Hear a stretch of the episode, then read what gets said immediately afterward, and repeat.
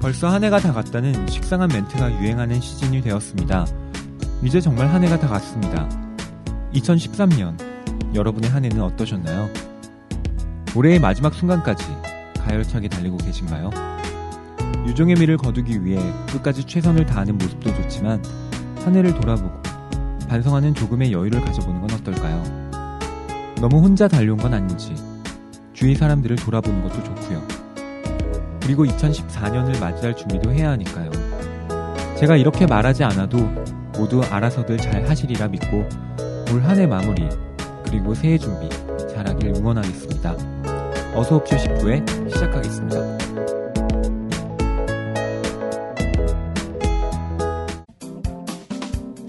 안녕하세요. 교보문고 북뉴스 박수진. 김현진. 허입니다. 네, 어서옵쇼 벌써 19회가 됐고요. 어느덧 2013년 마지막 방송이네요. 예. 마지막 방송인데 이렇게 박수를. 아무튼 내년 있잖아요. 네. 어, 너무 긍정적이시다. 내년이 없으세요. 내년 있겠죠. 설마 없어지겠어요? 저희 잘 됐는데? 아닌가? 네, 저희가 오늘은 19회고 연말을 맞고 또 올해 마지막 방송이다 보니까 뭔가 결산하는 그런 기획을 준비해봤어요. 네. 오늘 첫 번째 잡담 시간에는 저희 새 MC가 각자 각자 뽑은 정말 자기의 기준으로 뽑은 막 뽑은. 막 뽑은 사심 가득 어, 사심 가득 책. 어, 독단과 편견의 사- 올해 의 책을 한 권씩 소개할 예정이고요. 전혀 객관적인 기준이 없죠. 그쵸? 어, 저희가 첫 번째 시간은 각자 뽑은 올해의 책이라는 주제로 얘기를 해볼 텐데요. 어, 원래 이맘때 뭐 서점들 뭐 혹은 온라인 언론사에서도, 언론사에서 예. 전부 뭐 올해의 책 베스트 10 해서 뽑잖아요. 음. 저희도 이제 나름대로의 책을 10권 고르니까 너무 힘들잖아요. 한 권씩만 좀 뽑자. 네. 한 번씩만. 네. 물론 그 인터넷 서점들이나 그다음에 언론사들 같은 경우는 뭐 객관적인 지표를 나름대로 다 구상을 하잖아요. 과연 그럴까요? 어, 나름대로는 기준이, 만들겠죠. 기준이 네. 있더라고요. 무슨 아, 뭐? 어. 동시대성을 반영하고 어쩌저쩌고 있긴 한데 네, 사실 저희가 읽는 책이 동시대성을 반영할 만큼 많이 읽은 것도 아니고 그렇죠. 어쩔 수 없이 그냥 음. 저희의 독단적으로 하지만 이제 네. 그본 거 어서 옵쇼 팟캐스트는 어, 그와는 차별화된 음. 다른 지점, 즉 독단과 막. 편견으로 가득 찬 추천을 하자. 어, 저희의 컨셉이었고요. 괜찮네요. 네. 예. 음, 그래서 좋은 이번에 컨셉. 준비를 하게 됐죠. 그리고 잠시 후 두 번째 잡담 시간에는 저희가 연말을 연말 어서 옵쇼 1년을 돌아보면서요. 1년 동안 했던 방송들 한번 돌아보고 저희가 했던 얘기들 그리고 소개했던 책들에 대해서 한 번씩 다시 얘기해보는 시간을 갖도록 하겠습니다. 그럼 어서 옵쇼 19회 첫 번째 잡담 시작하도록 하겠습니다. 책 좋아하는 분들 모두 어서 오세요. 이곳은 북TV 어서 옵쇼입니다. 그럼 첫 번째 잡담 내가 뽑은 올해의 책 먼저 소 얘기를 해볼게요. 분야를 다 나눴잖아요. 네. 박수진 기자님께서 뽑으신 네. 어, 특정 분야가 있고 그다음에 현지 씨가 맡으신 거, 제가 맡은 분야 뭐 이렇게 음. 각각 있는데 네. 올해는 너무 읽어야 할 책이 많아갖고 읽어야 할 책을 읽다 보니까 읽고 싶은 책을 못 읽은 거예요. 네. 그래서 어머. 아딱아 이거다 싶은 책이 딱 마음에 드는 게 별로 없어갖고 고민을 되게 엄청 많이 했거든요. 아니 원래 그러니까 한게 뭐였죠? 저희가 원래 분야를 나누기로는 평론가님은 문학, 네. 현진 씨는 경제경영, 저는 에세이를 하기로 했는데 읽어본 책을 보니까 에세이를 너무 안 읽은 거예요. 그래서 어쩔 수 없이 제가 좋아해서 읽었던 책들 만화와 장르 소설 중에서 하나 갖고 왔네요. 예. 음. 와. 책이 되게 재밌어 보여요.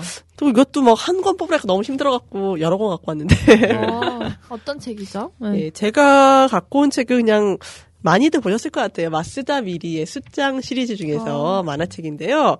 숫장의 연애. 음. 네. 예, 이 책이에요. 저는 이 책이 왜 가져가냐면은 그 30대 싱글 여성의 고민을 많이 담고 있다고 하지만 저는 30대 싱글 여성이 아닌 관계로 음. 굉장히 많은 공감을 했다고 말하기는 어렵겠지만 그 주변에 30대 싱글인 후배들이 많거든요. 근데 항상 고민을 막 얘기를 가끔 막 상담을 해줄 때가 있어요. 무슨 뭐, 뭐 직장에서 누가 너무 힘들다, 누가 너무 싫다 막 이런 얘기도 많고 어, 직장을 계속 다녀야 되나 말아야 되나 이런 얘기를 계속 하는데 그럴 때마다 제가 이 책을 많이 권해줬어요. 그러면 어. 이 책을 권해주면은 이 책 숫장의 연애랑 그 앞에 거는 어쨌든 싫은 사람 이 두 권의 책을 같이 권해주면 나무는 읽었던 사람들마다 다 아, 되게 많이 공감이 되고 음, 나름 좀 위안이 됐다는 얘기를 하더라고요. 저도 너무 좋아해요 저 시리즈. 예, 음. 그래서 숫장의 연애에서 제가 가장 마음에 들었던 부분은 이 숫장이라는 사람이 원래 카페에서 점장이었는데 약간 낙하산으로 누군가가 떨어져 왔는데 그 사람이 너무 어쨌든 싫은 거예요. 약간 안 맞는 사람 있잖아요.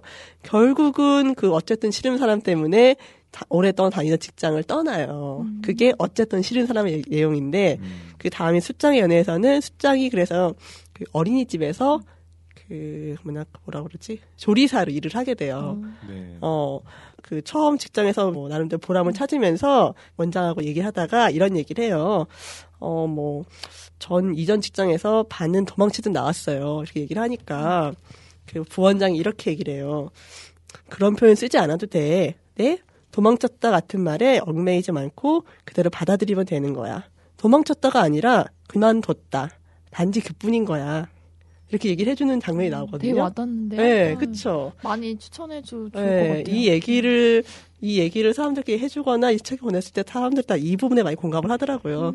다들 뭐 30, 30대, 뭐 초반, 중반, 뭐 힘든 일 때문에 그 일을, 일을 지키고 있던 아니면 뭐 도망, 따, 다른 데를 떠나던 간에 뭔가 마음속에 아, 나는 이거 실패를 했어. 적응하지 못했어라는 그 자괴감들이 있었는데 그거는 너가 잘못한 게 아니고 도망친 게 아니라 그냥 그만뒀을 뿐이라고. 이렇게 마음 먹고 그냥 너는 그대로 받아들이면 된다고 얘기를 하- 했을 때 많은 사람들이 좀 공감을 했던 것 같아서 그러니까 왜 도망쳤다라고 하면 네. 밖으로부터의 어떤 타율성이 음. 강조되는 거고 그만뒀다라고 네. 하면 나의 주체성이 강조되는 음. 거잖아요.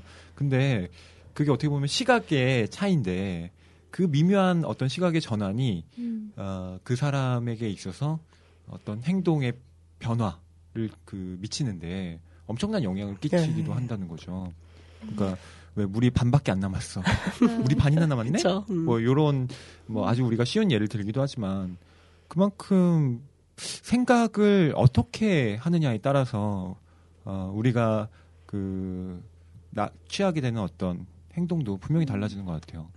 저 아침에 마음 산책인가? 제가 정신과 의사분이 하는 라디오 아. 방송을 듣는데 거기서 약간 힘든 상황 속에서 사람들이 자기의 마음을 치유하기 위해서 말씀하신 것처럼 똑같은 상황을 되게 자기 합리화하고 이런 능력이 있다고 하더라고요. 근데 그런 자기 합리화할 때 이런 만화책 보고 있으면 아 그래 지금 이 상황이 그렇게 나쁘지는 않아 이렇게 또 자기 합리화할 수도 있고 내가 지금 바쁘지만 회사가 다닐만 해 이렇게 생각할 수도 있고 근데 보통은 자기 합리화가 되게 나쁜 거라고 얘기하잖아요. 네. 그래요? 그렇죠. 문제의 본질을 똑바로 보지 않는, 않게 되는 경우도 어, 많으니까. 지식인들은 네. 음, 그래서 이제 자기 합리화 말고 문제를 어, 직시할 필요가 있다. 이런 음. 얘기도 하지만 여하튼 어쨌든 결과가 나온 상황에서 네. 네. 어, 미래를 봐야 되는데 자꾸 과거에 얽매 있으면 아무것도 음. 안 되잖아요. 그러니까 어쨌든 내가 음. 그만뒀다라고 하는 잘게 그만뒀다. 그렇죠. 네. 음. 미래의 발전을 위해서 훨씬 더 근데 나은 되게 것 같아요. 쿨하고 좋은 그 조언인 것 같아요. 네. 이 상황에서 왜 도망갔니? 음. 뭐가 힘들었니? 뭐 이런 얘기를 하는 것보다 잘 그만뒀어 이렇게 얘기를 음, 해주면 너는 그냥 그만둔 거니까 거기에 더 이상 얽매이지 마라고 얘기하는 네. 게 오히려 더 좋을 것 같더라고요. 그게 더 실질적으로 도움이 될것 네. 같아요. 그렇죠. 아주 결과는 아무것도 바뀌지 않는데 이왕이면 네. 마음만 바뀐다는 거. 아마 올 한해 이 수짱 시리즈를 읽으면서 많이 좀 공감도 하고 그런 분들이 많을 것 같아요.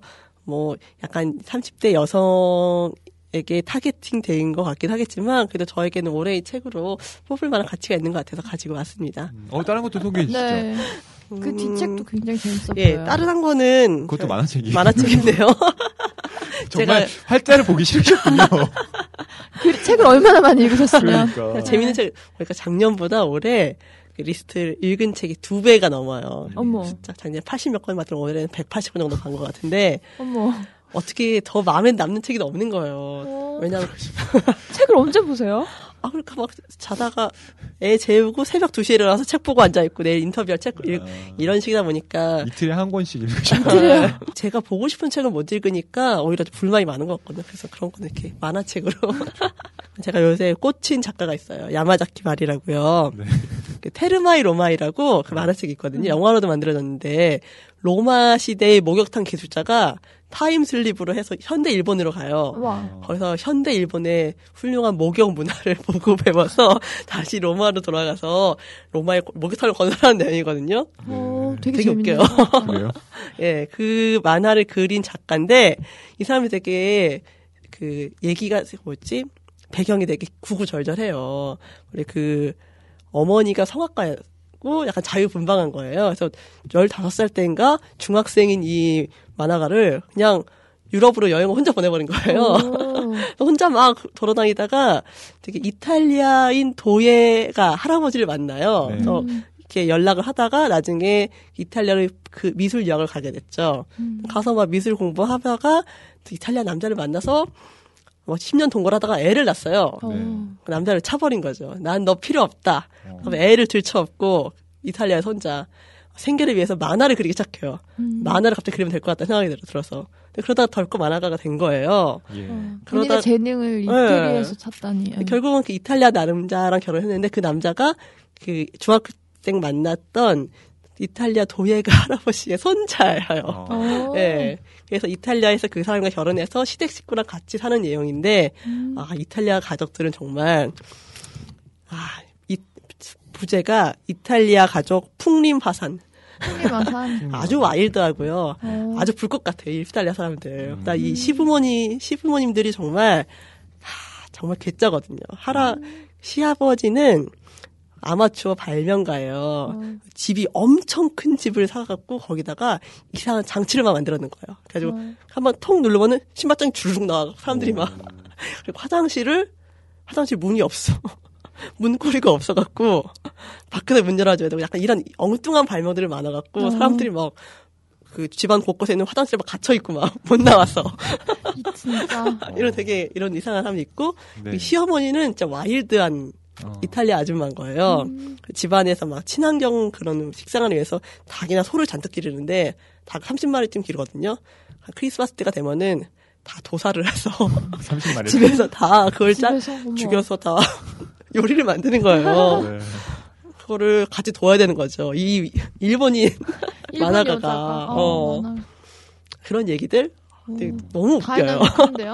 저는 약간 동, 약간 교훈을 얻- 얻는다 하면은, 사실, 그 시부모, 어, 이탈리아에서 위혼모가 된 것도 기구하고, 게다가 남편이 열, 되게 굉장히 연하예요. 연하인 남편을 만나서 결혼한 것도 뭐 기구하고, 거기다가 이 시부모가 되게 결혼을 처음 반대해요. 음. 그래서 같이 사는데 엄청난 시집살이를 지키는 거예요. 정말 막 엄청 난 집을 청소를 해야 되고, 어머. 한 번은 크리스마스 만찬하면 2박 3일 동안 밤새도록 설거지해야 되고 막 이렇게. 세상에. 되게 힘들잖아요. 근데 네. 그거를 만화로 승화시켜 갖고 그 에너지를. 그 에너지를. 와 굉장히 어, 네, 그래서 읽으면서도 약간 저는 웃으면서 보지만 아 이게 웃으면서 볼 일은 아니라 생각이 들면서 힘든 상황이지만 정말 사람마다 다르게 반응할 수 있겠다는 걸 좀 교훈을 얻었죠.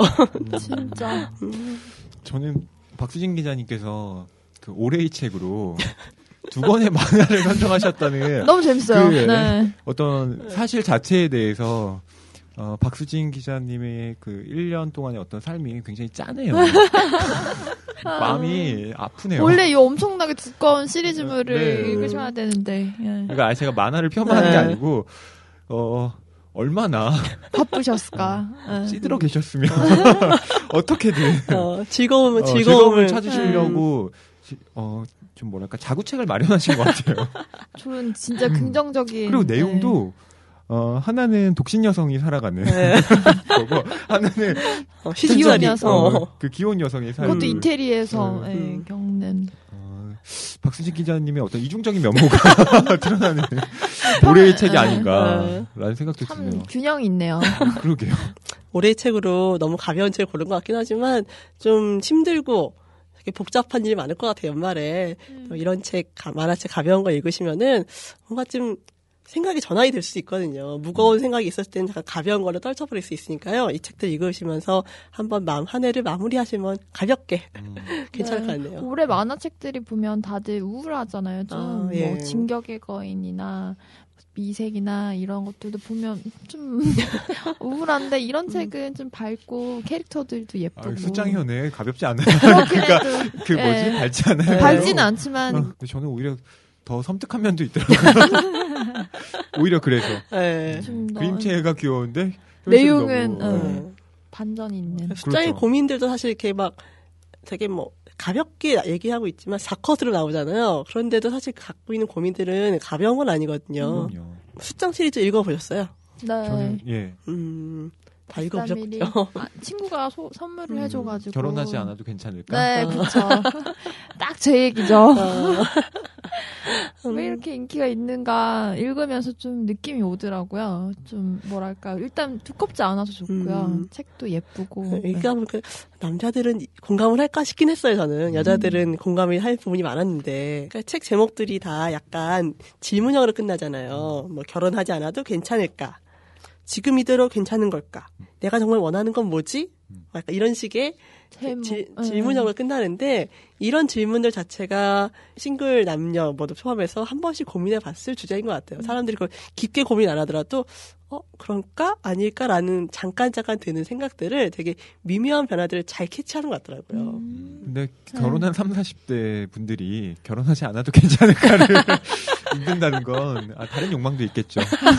다른 욕망. 네. 다음 생을 다음 생을 약간의 어떤 후회 이런 윤, 것도 윤 회를 기다리면 내가 그렇죠. 아니 뭐 굳이 다음 생에 기다릴 필요 뭐가 있나요? 아, 전 다음 생 기다릴 거예요. 이번 생은 충실히 다음 어. 생에 아. 모든 걸 요즘에는 뭐 세상 중 한 쌍은 네. 예. 재밌네요. 갑자기. 우리 신랑은 남편분이- 청취 금지. 네. 좋아하는 분들 모두 어서 오세요. 이곳은 북TV 어서 옵쇼입니다. 예. 허희 평론가님은 올해의 책을 어떤 책 뽑아오셨나요? 어, 온- 제가 맡은 분야가 문학이었잖아요. 네. 어, 고민을 했습니다. 정말 극심하게 고민했어요. 그렇죠. 이건 평론가가 뽑은 올해 책인데. 그렇죠. 지극히 주관적인 어, 저의 사심 가득한 기준으로 뽑는다 하더라도 문학이라고 해도 네. 분야가 되게 많잖아요. 뭐 그쵸. 시도 있고 음. 소설도 있고. 그런데 음, 어차피 실험 소설은 다른 그 인터넷 서점에서도 다 뽑잖아요. 네. 근데 평론은 네. 어디에서도 뽑지 않더라고요. 그래서 이번에 아, 평론집을 제가 아, 들고 좋은데요? 왔습니다. 음. 예. 그래서 제가 들고 온 책은 백지은 평론가의 독자 시점이라는 책입니다. 음, 음. 백지은 평론가하고는 뭐 사심 가득 방송이니까 개인적인 인연을 좀 소개하는 것도 나쁘지 않, 네. 않을 것 같아요. 아, 백지은 평론가는 아, 우선 양력을 좀 소개하면 자연스럽게 드러날 것 같은데 1973년 서울에서 태어났고 고려대 국문과를 졸업하고 동대학원에서 한국 현대 소설의 문체 연구, 김승옥, 이청준, 서정인, 황석영의 글쓰기를 중심으로 로 박사학위를 받았습니다. 2007년 허무의 허무의 소설학, 기문 소설의 문장론으로 세계의 문학 신인상을 받으며 등단했습니다. 여기서 접점이 하나 생깁니다. 저와 뭘까요? 어, 음, 모르시는군요. 신인문학상 등단하시잖아요. 네, 세계문학. 네. 어, 네. 제가 등단한 매체가 세계문학인데요. 어, 백지은 평론가가 제 1회 네. 당선자고요. 음. 어. 제가 제 6회 당선자입니다. 음. 어. 예, 그런 인연이 있어요. 음, 사적으로도 아시는 사이인가 보죠. 그렇죠. 사적으로 알죠. 아, 그러니까 세계 문학의 신인상을 뽑을 때 시와 소설은 이렇게 쭉 당선자가 1회부터 쭉 있었거든요. 음. 근데 평론 분야는 1회에 이제 백지은 평론가가 되고 그 이후에 쭉 없었어요. 그래서 예. 5회까지 없다가 6회에 제가 된 거예요. 어, 진짜요? 네, 그래서 제가 직속 말하자면 후배가 되는 거예요, 음. 바로. 와. 네, 그런 인연이 있죠. 네. 음, 어, 제 자랑하는 건 아니고요. 어, 왠지 살짝 그렇게 들렸는데요. 이게 이제 전략적인 기버, 전략적으로 괜찮네요. 네. 네, 라고나 할까. 어, 그런데 뭐 꼭 단순히 친해서 이 책을 들고 온 건 아닙니다. 음, 올해의 책으로 비평집을 생각했을 때 저는 이게 어떤 저의 그 비평을 쓰는 사람으로서의 실존적인 고민하고도 좀 맞닿아 있는 문제였어요. 그러니까 이 시대에 문학을 한다는 것, 아, 다시 말해서 저에게는 비평을 한다는 게 어떤 의미가 있나, 아, 이런 고민들을 상당히 많이 했었거든요. 혹시 박수진 기자님 비평 혹시 읽어보신 적 있으세요 올해? 올해는 없습니다. 그때 그때 알려주셔서 몰락의 에티카. 네. 예, 네. 몰락의 에티카 음. 읽으셨죠. 제가 그때 신영철 평론가의 네, 책을. 소개했었잖아요. 네. 예, 맞습니다. 그런데 어, 몰락의 에티카는 음, 비평집 중에서 굉장히 예외적인 책에 속해요. 어 왜요? 어, 너무 많이 팔려서? 네. 제가 서점에 가니까 없던데요. 절판되고 막. 절판이라고? 아니요, 아니 절판은 그때 나오긴. 했는데 네. 뭐 품절 없었어요. 뭐 이렇게 품절. 네, 네. 아마 음. 그 또 찍어낼 겁니다. 아. 그러니까 음. 그건 굉장히 예외적인 드문 경우고 음. 네. 실제로는 몰락의 에티카 말고도 수많은 평론집들이 출간이 됩니다. 음, 그래요? 다 어. 그럼요. 네. 그냥 지금 일단 반응을 듣는데. 신영철 평론가? 한 명만 네. 있는 건 아니죠. 네. 그러니까 허위 다- 평론가. 아, 그렇죠. 아니, 네. 물론 저도 있고 다른 평론가들도 있는데 그만큼 어, 평론의 어떤 그 뭐라고 할까요? 수요층, 독자층이 음. 많지 않아요. 음, 그래서 문학이 죽었다라고 얘기하지만 실제로 거의 죽은 건 비평이나 다름 없어요. 음. 음, 소설책은 많이 팔리잖아요. 그렇죠. 그렇죠. 소설은 네. 어쨌든 어, 물론 그게 좀 베스트셀러 작가에 좀 한정되어 있긴 하지만 음. 여하튼 소설에 대한 그 구매는 쭉 이어지고 있잖아요.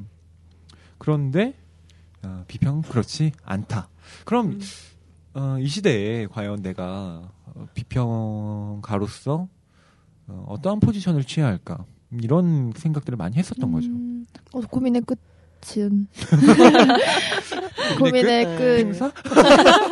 네, 농담이에요. 많이 불러주세요. 농담이고요. 네. 아니 그 책 제목이 의미 심장한 것 같은데요. 독자 시점이라는. 네. 네.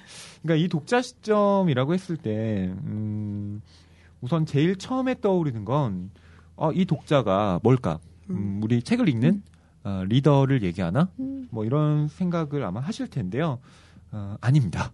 어, 아닌가요? 예, 이 독자 시점이 상당히 여러 가지 의미를 갖고 있습니다. 음. 그러니까 한글로 읽으면 독자 시점인데 네. 이걸 한자로 해석하게 되면 이 독자라는 말도 어, 여러 개의 어떤 그 동의어가 나올 수 있잖아요. 음. 아 동의어라기보다는 뭐라고 하나 일글독, 동음 홀로독, 아, 뭐 이런 이어. 거. 네, 가 네. 나올 수 있잖아요. 예.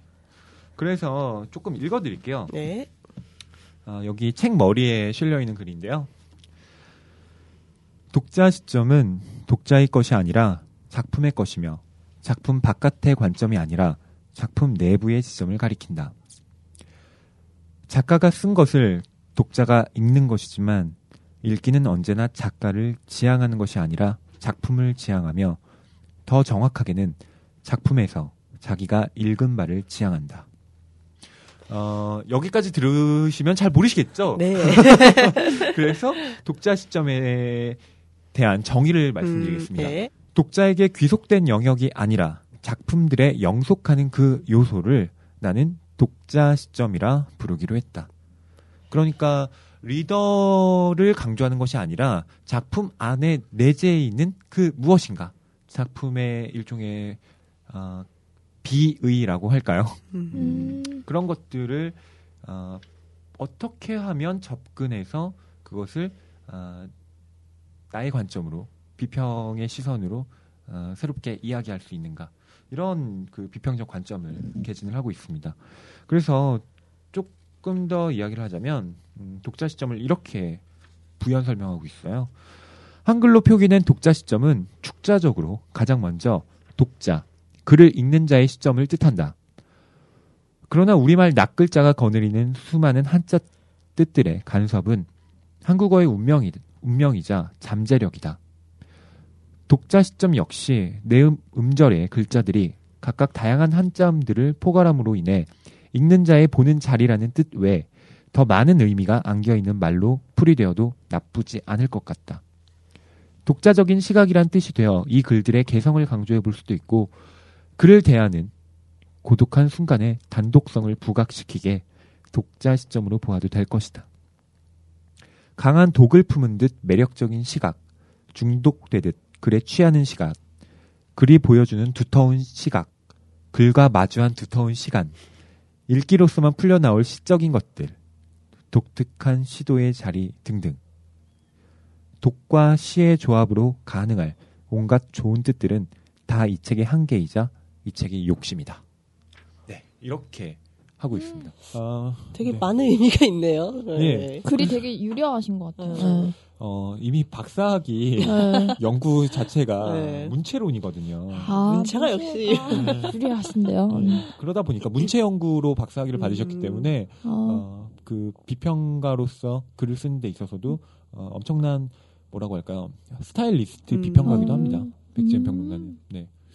그리고 글 내용도 어, 굉장히 좋아요. 음, 음. 물론 이렇게 좋으니까 갖고 왔겠지만 어, 과연 비평을 한다는 것, 음, 그 역할에 대한 음, 이야기도 여기서 하고 있습니다. 음. 언제나 고민에 휩싸이게 되는 건 그런 거잖아요. 사람들이 시도 읽지 않고 소설도 잘 읽지 않는데 비평은 왜? 비평은 음, 네. 시와 소설을 대상으로 하잖아요. 네. 음. 그렇다면 어, 왜 나는 이 비평을 무용한 짓을 하고 있는 걸까? 그런 고민들을 하면서 이 책들을 천천히 넘겨봤는데요. 어, 상당히 많은 그 도움을 얻게 됐어요. 특히 그 프롤로그에 있는 누구나 하면서 산다라는 글은 비평의 보편성을 이야기를 하고 있습니다. 음. 음. 그러니까 꼭 비평가들이 쓰는 이런 비평적 글뿐만 아니라 어, 다른 사람들도 생활 곳곳에서 그런 비평적인 행위를 다 한다는 거예요. 그쵸, 다들 뭐, 뭘, 어젯밤 드라마를 보고서도 한마디라도 하고. 그렇죠. 예. 네, 그런 측면에서 왜 어, 어머님들께서 음, 아유 저 제 저렇게 죽으면 안 되는데 제, 제 살아나야 되는데 네. 막 이런 식으로 어. 어, 개입하시잖아요. 그러니까 그게 네. 코멘트이기도 하고 일종의 네. 그 어, 그게 몰입함으로써 자기도 모르게 발현되는 것인데 그런 것들도 일종의 전부 비평적 행위라는 것이죠.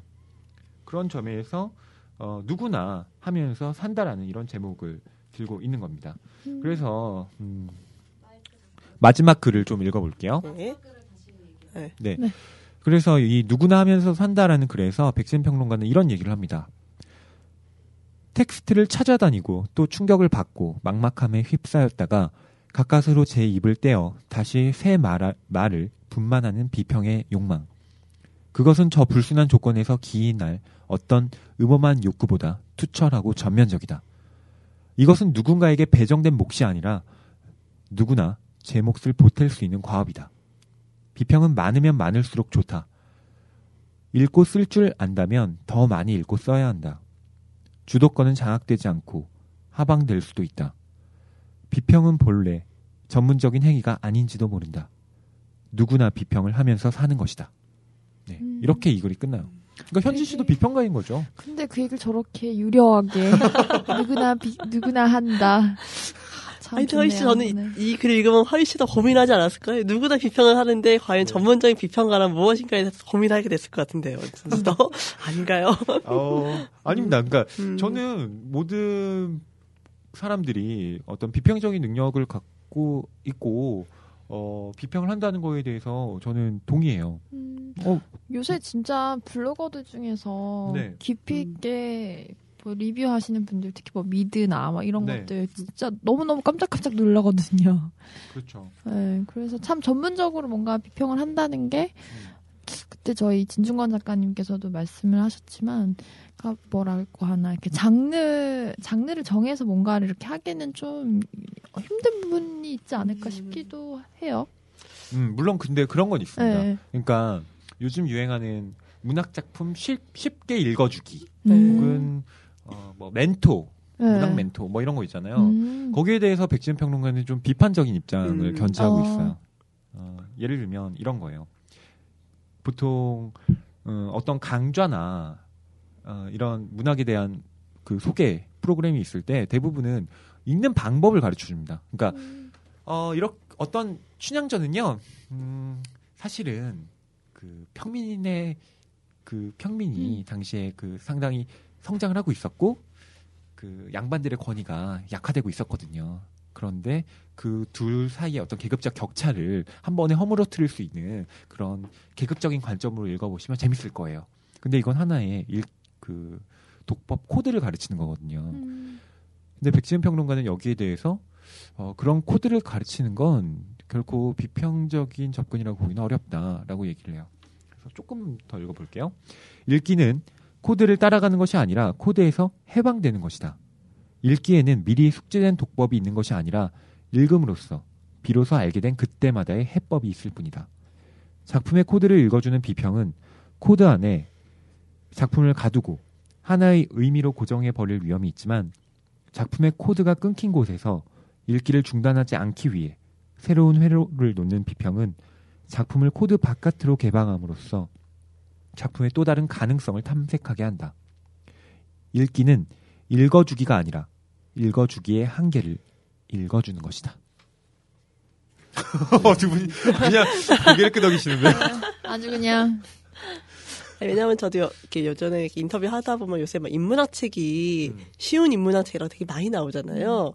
그런 거에 대해서 되게 비판적으로 보신 얘기하는 분들이 있었거든요. 어, 왜냐면 그 뭐 어려운 책들, 인문학 원전들, 철학 책들을 직접 사람들이 못 읽으니까 그거를 쉽게 해설하는 책들이 많이 나오는데 그거는 옳은 방법이 아닌 것 같다는 얘기를 하시는 분들이 있더라고요. 저도 어느 부분 동의하는 부분이 있어서 그렇게 쉽게 읽어주는 방법을 요약해서 아니면 뭐 방법을 가르쳐서 읽다 보면은 그거는 그 책을 읽는 게 아니라 가르쳐 준 거를 그냥 다른 책을 다른 걸 받은 거라는 생각이 들어서 마찬가지로 저기, 저기 뭐 항상 소설 같은 거 읽다 보면 왠 뒤에 해설을 먼저 읽고 싶은 욕망이 생기긴 해요. 잘 이해가 안 가는 부분이 많긴 하지만 그렇죠. 해설을 먼저 읽고 다시 처음부터 읽, 읽고 나면은 음.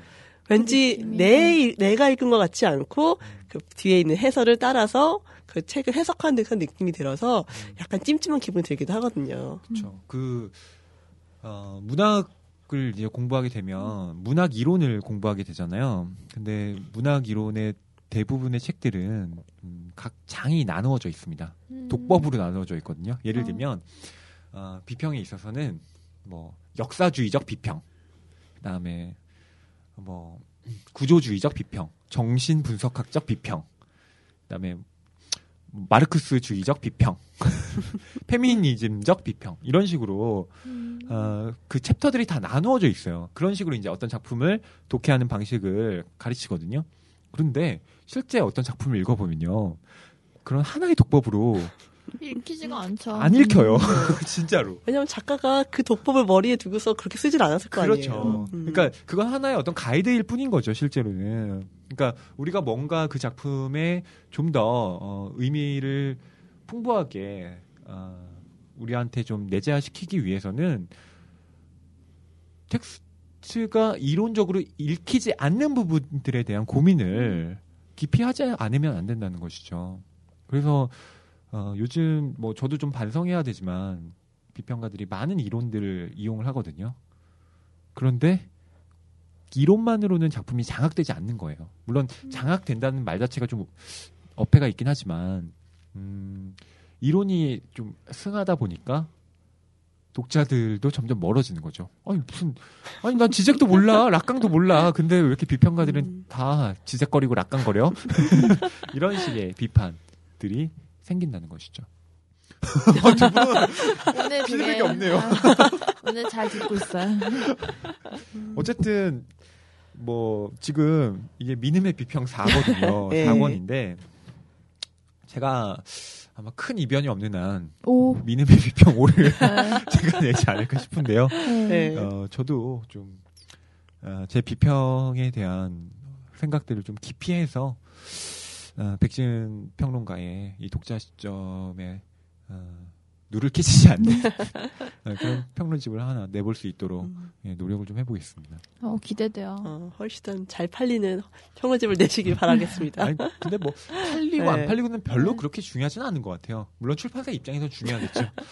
그런데, 네. 서점에서도 중요해요. 그렇죠.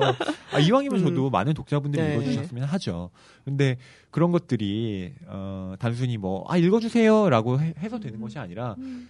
비평문 그 자체로서 가는 매력이 있어야 되는 것 같아요. 음. 설령 내가 그 작품을 읽지 않았다 하더라도 비평을 읽었는데 그 작품을 오히려 읽고 싶게 만들어지는 그렇죠. 그런 네. 비평이 어, 좋은 그런 책을 아닌가. 쓰시겠다는 거죠. 그런 그런 책을 쓰고 비평.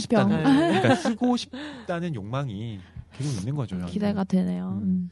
그래야만 어쨌든 비평의 어떤 공론장이라는 것도 좀 확보가 될 수 있는 것 같고요. 지금은 비평이 갖고 있는 음, 위상이 어, 추락한 거에 대해서는 저는 별로 그렇게 뭐 실망스럽지는 않지만 음, 비평적 사고라는 건 결국 어떤 사물을 다각적으로 접근하는 사고 방식하고도 맞닿아 있거든요. 그쵸. 예. 그런데 어, 비평이 우리 생활에서 점점 좀 퇴색되어 간다라는 건 어, 사고를 일면적으로 하게 되는데 너무 익숙해지게 되는 것은 아닌가 그런 걱정과는 제가 좀 맞닿아 있습니다. 음. 그게 비평을 누구나 할 수 있고 요새 많이 넘쳐나긴 하지만 사실 깊이 있는 사고를 통해서 나는 비평도 아니거든요. 그냥 인상 인상에 대한 부분 그런 거에 대한 단상들이 많다 보니까 그래서 좀 더 깊이 있거나 좀 심도 있는 고찰이 필요할 것 같긴 한데 그런 역할을 아마 평론이 좀 더 해줘야 되지 않을까라는 생각이 들긴 하네요. 그렇죠. 그래서 이 책에도 뭐 그런 얘기가 있어요. 시와 소설은 현실을 살지만 어, 비평은 시와 소설을 살아버린다. 뭐 이런 게 음, 있거든요. 멋있다. 아, 문체가 정말 좋으시군요. 좀 읽어봐야겠어요. 갑자기 탁. 음. 네, 어 그렇군요. 네. 나중에 백진 평론가한테 칭찬받겠는데. 사봐야겠어요. 어, 네. 사실 가득 방송이니까 뭐 네. 이렇게 그럼요. 어, 여하튼 백진 평론가 말고도 실은 다른 좋은 평론집들이 음. 더 많습니다. 어, 제가 뭐 이제 대표로 오늘은 이렇게 제가 올해의 책으로 꼽은 것이고요. 어, 백진 평론가 말고도 다른 젊은 좋은 평론가들의 음. 평론집들이 많으니까 그 책들에게도 좀 관심을 기울여 음. 주셨으면 하는 게 어떤가 싶어요. 음. 어, 그게 이제 왜 시와 소설을 읽잖아요. 근데 네. 다른 사람은 어떻게 읽었지? 이런 시각도 굉장히 궁금하지 않아요? 그렇죠. 음. 저는 그래서 막 가끔 뭐 리뷰가 독자 리뷰 같은 거 찾아보긴 하거든요. 네. 사람들 어떻게 독자 읽나. 리뷰가 진짜 재밌어요. 음. 사람들이 어쩜 아 이렇게 읽을 수도 있구나. 그렇죠. 네. 그러니까 독자 음. 리뷰도 굉장히 그 어떤 뭐랄까 방식도 다양하고 네. 또 수준도 달라요. 네. 어떤 분은 정말 뭐 어 이분 진짜 비평가 네. 아닐까 할 음. 정도로 어 아주 예리한 음. 음, 그런 분석을 하고 계시는 분들도 계신 반면에 어 그냥 이 책은 별로야. 그냥 이렇게 땅 치고 그냥 리뷰라고 이렇게 네. 올려놓으신 분들도 있고 저, 크게 이제 같은 맥락이 놓일 수는 없겠지만 네. 여하튼 네. 그러니까 제가 뭐 네. 독자분들이나 뭐 혹은 영화를 보신다면 뭐 관객분들의 그런 의견을 무시하는 게 아니라 네. 그것이 대체로 옳을 수 있지만 반드시 정답은 아닐 수도 있다는 거예요. 그 뭐 가령 예를 든다면 이상의 오감도가 이렇게 신문에 연재되었을 때 그거 항의가- 내지 말라고 항의가 엄청났다고. 엄청났거든요. 네. 그래서 이상이 그 준비한 오감도 연작을 다 실지 못해요. 음. 연재가 중단돼요. 그리고 왜 서양에서도 그 유명한 그림들 있잖아요. 그 미술사에 남을 만한 그런 작품들 어, 이렇게 전시를 해놨는데 사람들이 그 우산으로 막 찢어버리려고 해, 가지고 어. 그거 네. 이렇게 멀찍이 이렇게 높게 달아놓기도 하고 근데 그게 결국엔 당대에 있는 어떤 독자들의 어떤 엄청난 반발 음, 관객들의 음. 그 미움 공분을 샀지만 나중에 100년 세월이 흐른 다음에는 죽고 나서 그렇죠 아, 그 작품이야말로 네. 아 사실은 굉장히 훌륭했구나 음, 아 시대를 앞서간 작품이었구나 이런 어떤 명편들이 있을 수도 있다는 거죠. 음. 그러니까 그게 언제나 저한테는 또 딜레마기도 해요. 네. 음, 그러니까 비평가의 시선이라는 것이 독자의 시선과 유리될 수 없는데 또 작품의 가치를 어떻게 음. 어, 발견하고 내가 그것을 옹호하거나 혹은 비판할 것인가 네, 이 지점에 대해서 저는 뭐 아직도 늘 음, 생각하고 있습니다. 음, 아, 해답이 안 나왔어요. 네. 음, 예, 네. 뭐, 한, 한 해를 마무리하면서 좀 야, 생각해 볼 만한 책인 것 같아요. 저희가 치명경을 많이 읽진 않지만, 뭐, 사실 뭐, 책을, 모든 소설을 다 읽을 수도 없는 만큼, 평론을 통해서 한번 길잡이를 타봐보는 것도 괜찮을 것 같네요.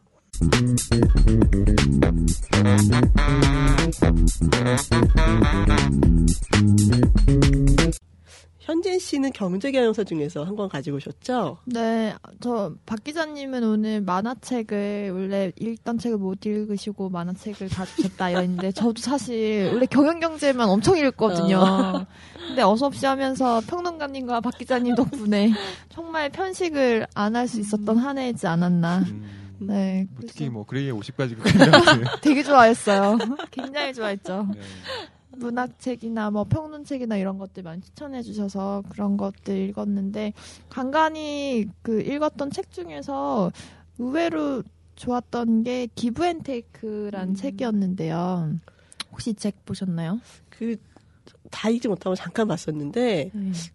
제 주변에 읽어본 사람마다 다 괜찮다. 네. 올해 그런 책 중에서 기억에 남는 책이라고 뽑는 사람들이 은근히 많더라고요. 아, 그렇죠. 저도 사실 크게 기대를 하고 사서 본 건 아니었는데 이 책을 처음에 이렇게 viral이 됐던 것 중에 하나가 요즘 호구 호구가 성공한다 뭐 이런 기사들이 많았어요.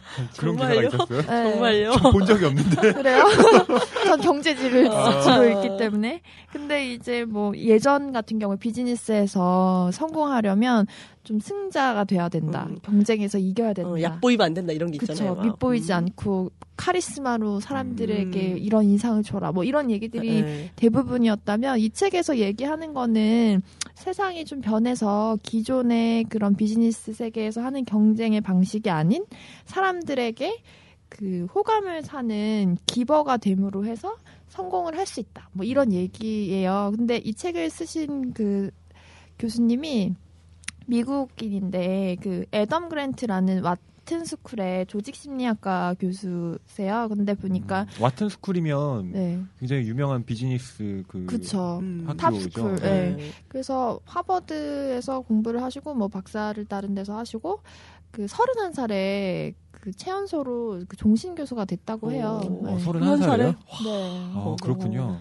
그래서 서른은 제가 제가 제는 조신 교수가 이제 네. 어. 근데 이 책이 좋은 이유 중에 하나가 그 경영 경제 책이긴 한데 사례가 굉장히 이렇게 이해 가능한 음. 사례들이 많이 나오는데요. 뭐 컨설턴트나 변호사, 의사, 기술자, 영업사원, 작가, 사업가, 교사 뭐 이런 다양한 직업을 가진 사람들 이 사람들이 성공한 이유가 그 테이커라고 해서 뭔가 이익을 위해서 사람들과 관계를 맺는 것이 아니라 그 뭔가 누군가에게 먼저 베풀고 기버가 됨으로 해서 어, 엄청난 성공을 이룰 수 있었다. 이런 사례를 심리학적으로 풀고 있어요. 음, 제목 자체가 그러네요. 네. Give and Take. 보통 이 give and take라 그러면은 내가 준 만큼 받을 거야 막 이런 느낌이 있는데 그쵸. 이 책은 그건 아닌가 보죠? 네, 음. giver들의 사례를 많이 보여주는데 또 이 이 사람이 심리학을 공부해서 그런지 모르겠지만 그 앞부분에 그 taker를 구분하는 방법, giver와 taker의 차이가 차이를 이렇게 볼 수 있다라는 사례들이 나오거든요. 그러니까 네. 말하자면 기버는 주는 사람이고 그쵸. 테이커는 받는 사람이란 뜻이죠. 어, 근데 이제 테이커의 특징 중에 하나가 윗 사람한테 아부하고 또 이제 밑에 사람들을 짓밟는 그런 형태. 그러니까 뭔가 자기가 원하는 걸 줄 수 없는 사람들에게는 막대하고 필요한 사람들에겐 지나치게 친절한 그런 사람들이 예전에는 뭐 잘 승자독식 시대에는 가능했을지 모르겠지만 지금은 그 가면이 벗겨져서 그 관계가 어- 오래 지속되지 못한다 이런 얘기를 해요. 그러면서 SNS 상에서 뭐 링크드인이나 페이스북을 통해서도 그런 사람들을 쉽게 찾아볼 수 있다. 뭐 이런 얘기들이 좀 있어서 음. 그런 부분이 좀 새롭기도 하고. 뭐 이렇게 막 약간. 접근하는 느낌이 있으면 싫잖아요. 아. 이 사람 나한테 뭔가 얻으려고 접근하는 네. 것 같은 느낌이 들면 바로 싫거든요. 의도적으로. 네, 그리고 음. 뭐 기업이나 이런 데서도 뭐 홍보 마케팅 할때 음. 어, 너무 속 보이는 거 있잖아요. 음. 정말 아, 홍보해서 돈 팔아먹으려고 내 생각이 들면은 싫어지거든요. 그렇죠. 바로 그 얘기를 네. 굉장히 학문 학술적으로 얘기를 하고 있어서 음. 이 책에서 소개하는 논문들도 재밌는 게 많더라고요. 그 음. 특히 이, 이 책에 나오는 것 중에 하나가 2010, 아, 2008년도에 쓴 논문인데 페이스북 프로필을 가지고 이 사람이 그 taker인지 아닌지를 사람들이 판별할 수 있는가 없는가 이런 테스트를 해봤더니 그 대부분의 사람들이 촉감적 그 쪽으로 직감적으로. 케이스북- 네, 직감적으로 촉감이 아니죠. 네, 죄송해요. 네. 직감적으로 이 사람이 taker란 사실을 판별할 수 있다고 해요. 그러면서 이제 구체적으로 사례를 든 것이 예전에 엔론 엔론 사태에 네. 그 케네스 레이라는 그 기업가가 이 사람이 정말 아는 사람들은 다 아는 테이커였다고 해요. 자기가 이제 필요한 사람들한테 지나치게 막 친절을 베풀면서 뭔가를 해보려고 하다가 결국에는 그 경제 그 사기꾼으로 네, 네. 판명나서 예. 분식 회계인가? 그렇죠. 분식 회계를 해서 어마어마한 손실을 입혔죠. 그렇죠. 예. 근데 이제 그 사람이 테이커임을 드러냈던 것 중에 하나가 연례 보고서에 보면 CEO 레터 같은 데 있잖아요. 이제 그 사람은 자기 얼굴이 정말 전면에 드러나도록 이렇게 자, 이기적인 이미지의 그런 뭐 디자인을 선택을 해서 연례 보고서를 내고 또 이 사람이 쓰는 말을 보면 우리 얘뭐 우리 회사 이런 게 아니라 나 나라는 사람 약간 이런 이기적인 뭐 텍스트를 많이 쓴다 음, 이런 분석들도 나오고 있는데 네. 예 그런 사례들이 굉장히 재미가 있었어요. 예. 근데 저는 이제 경영 경제에서 갑자기 조용해지셨어. 늘 삐딱한 시각. 예. 을 갖고 있잖아요. 그러니까 어, 뭐 경영 경제 좋은 책들 많죠. 음. 그런데 그 제가 약간의 어떤 불만을 갖고 있는 건 뭐냐면 이런 예를 들때 네. 아까 어, 그 앨론의 어떤 네. CEO 얘기를 했지만 앨론이 만약 망하지 않고 음. 어, 승승장구를 했다면 그것도 맞는 저, 건 말씀이죠. 예, 다르, 네. 다르게 분석될 수 있다는 거죠. 저 강력한 리더십을 보라. 어? 그 우리가 아니라 네. 나의 회사로 함으로써 어, 사람들을 이끄는 어, 강력한 어떤 지도력을 발휘하고 있다. 분명히 제 생각에 그런 경영 경제서가 나올 것 같거든요. 그렇죠. 근데 어쨌든 앨론이 실패했고 네. 어, 그 CEO의 어떤 결점을 나중에서야 들춰내는. 근데 앨론이 네. 분식회계가 드러나기 이전에는 네. 미, 미국에서 어, 굉장히 잘 나가던 잘. 나가던 예, 잘 회사였잖아요. 나가던. 음. 네. 근데 그때는 막, 어, 앨런 막 대단해. 이러, 이러다가 지금에 와서는 다시 이렇게 얘기하는 게 과연, 어. 맞는 것인가?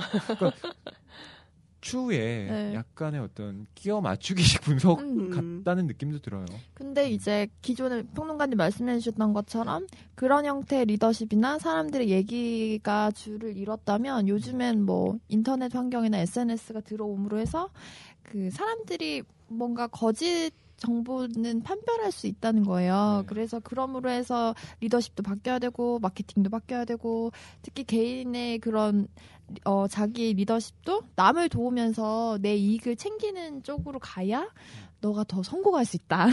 이런 얘기를 하는 거죠, 뭐. 그렇죠. 네. 요즘 사람들이 좀 똑똑해져갖고 네. 이렇게 금 옛날처럼 속지는 않는 것 같아요.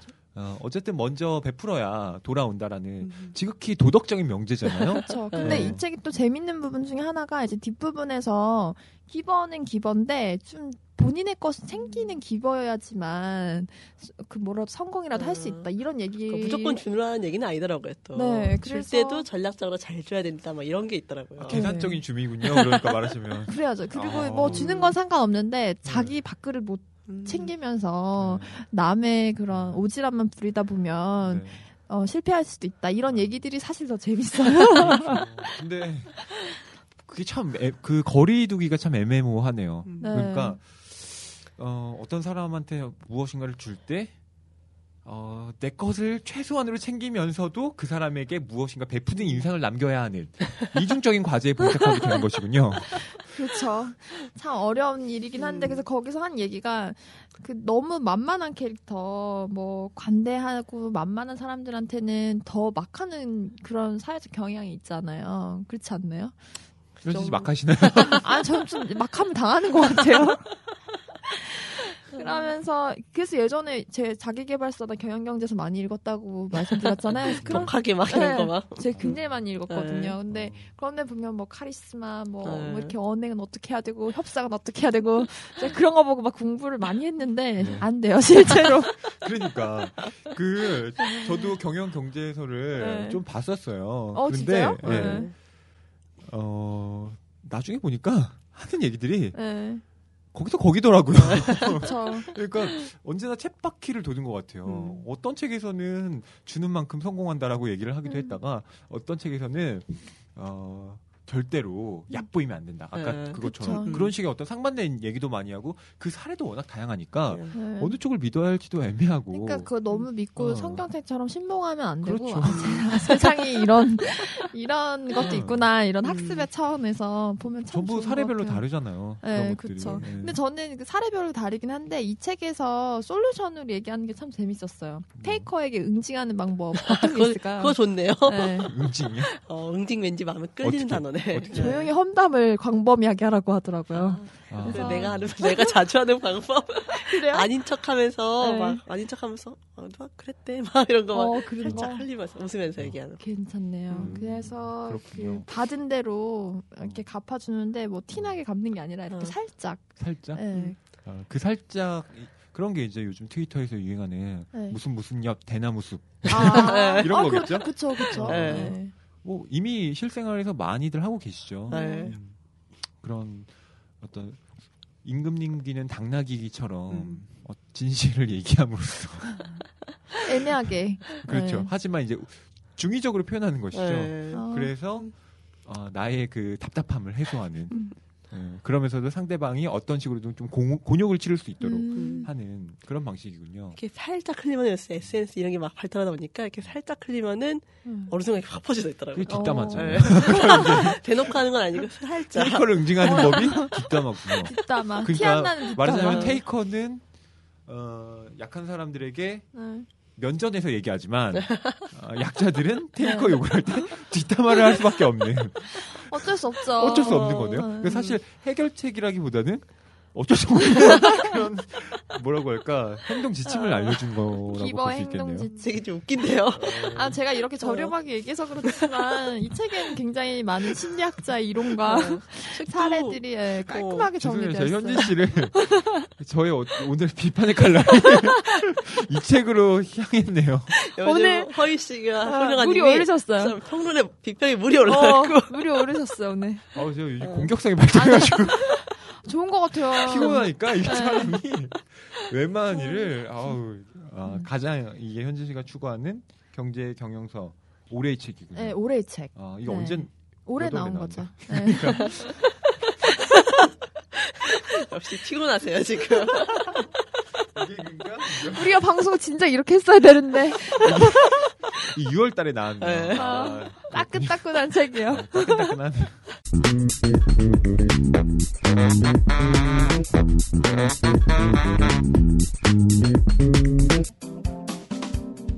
네, 저희가 어서 없이 19회 첫 번째 잡담 시간으로는요, 저희 각자가 뽑은 책을 한 권씩 소개했는데요. 어, 허유 씨는 평론가답게 평론지, 독자 시점이라는 평론집을 소개하셨고, 현진 씨는 경제경영서에서 기브앤테이크, 주는 사람이 성공한다는 부제를 가진 책을 소개했고요. 저는 에세이도 아니고 만화책을 두 권을 소개했는데요. 예, 저희가 각자 한 권씩 소개를 했는데 아마 그 방송을 들으시는 독자 여러분들도 마음속으로 뽑은 올해의 책들이 한 권씩 있으실 거예요. 올해 어떤 책들을 읽었는지 한번 살펴보시고요. 나에게 올해의 책은 어떤 것이었는지 한번 생각해 보시는 것도 의미 있게 한 해를 마무리하는 방법이 되실 것 같네요. 어서 옵션 19의 첫 번째 잡담 마치도록 하겠습니다.